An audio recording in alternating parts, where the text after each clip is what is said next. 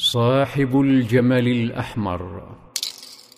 على جمل أحمر يطوف ذلك الشيخ الذي عرض على النبي صلى الله عليه وسلم ذات يوم بمكة المال والسلطة مقابل ترك الدعوة إلى التوحيد. فلما قرأ صلى الله عليه وسلم القرآن أخذته آياته. فنهض نحو قومه فقال سمعت قولا والله ما سمعت مثله قط. والله ما هو بالشعر ولا بالسحر ولا بالكهانة. فوالله ليكونن لقوله الذي سمعت منه نبأ عظيم. فإن تصبه العرب فقد كفيتموه بغيركم.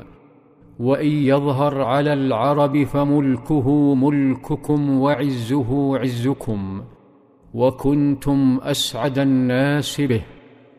وها هو الشيخ اليوم يكرر مناشدته. كان نبي الله صلى الله عليه وسلم يراقبه من بعيد فيرى عمه حمزة قريبا من معسكر الوثنيين فينادي عليا يا علي ناد لي حمزة. انطلق علي فناداه فأقبل.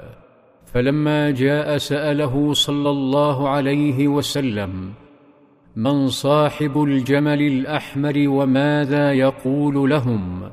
فقال حمزة هو عتبة بن ربيعة وهو ينهى عن القتال ويقول يا قوم إني أرى قوما مستميتين لا تصلون إليهم وفيكم خير.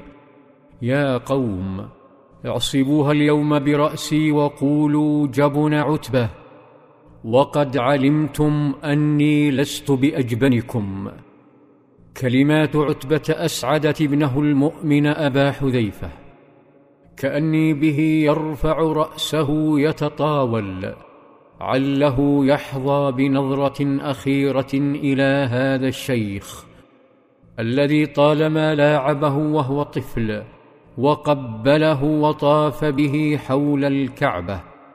فهل من خاتمه حسنه لهذا الاب الذي اكلته الجاهليه؟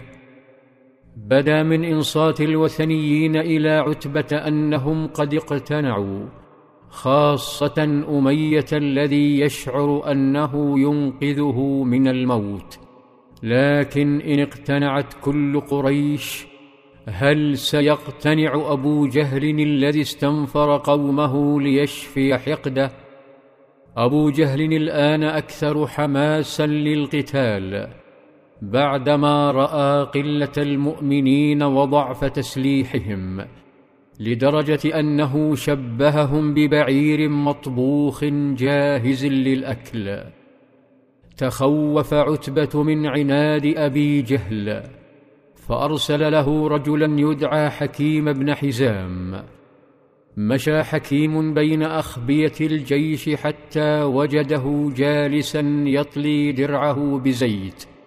ولما وقف أمامه أخبره باقتراح عتبة وأنه قد تكفل بدفع دية عمرو بن الحضرمي الذي قتله التميمي في رجب الماضي فنهض أبو جهل غاضبا ليحطم هيبة عتبة صاح به واتهمه بالجبن وأنه لا يخشى على قريش وإنما يخشى على ابنه من سيوف قريش وقال إنما محمد وأصحابه كأكلة جزور فثار عتبة وبادله الشتائم وقال ستعلم أينا الجبان ارتفعت الأصوات واللغط فهل سيحدث انشقاق بين الوثنيين؟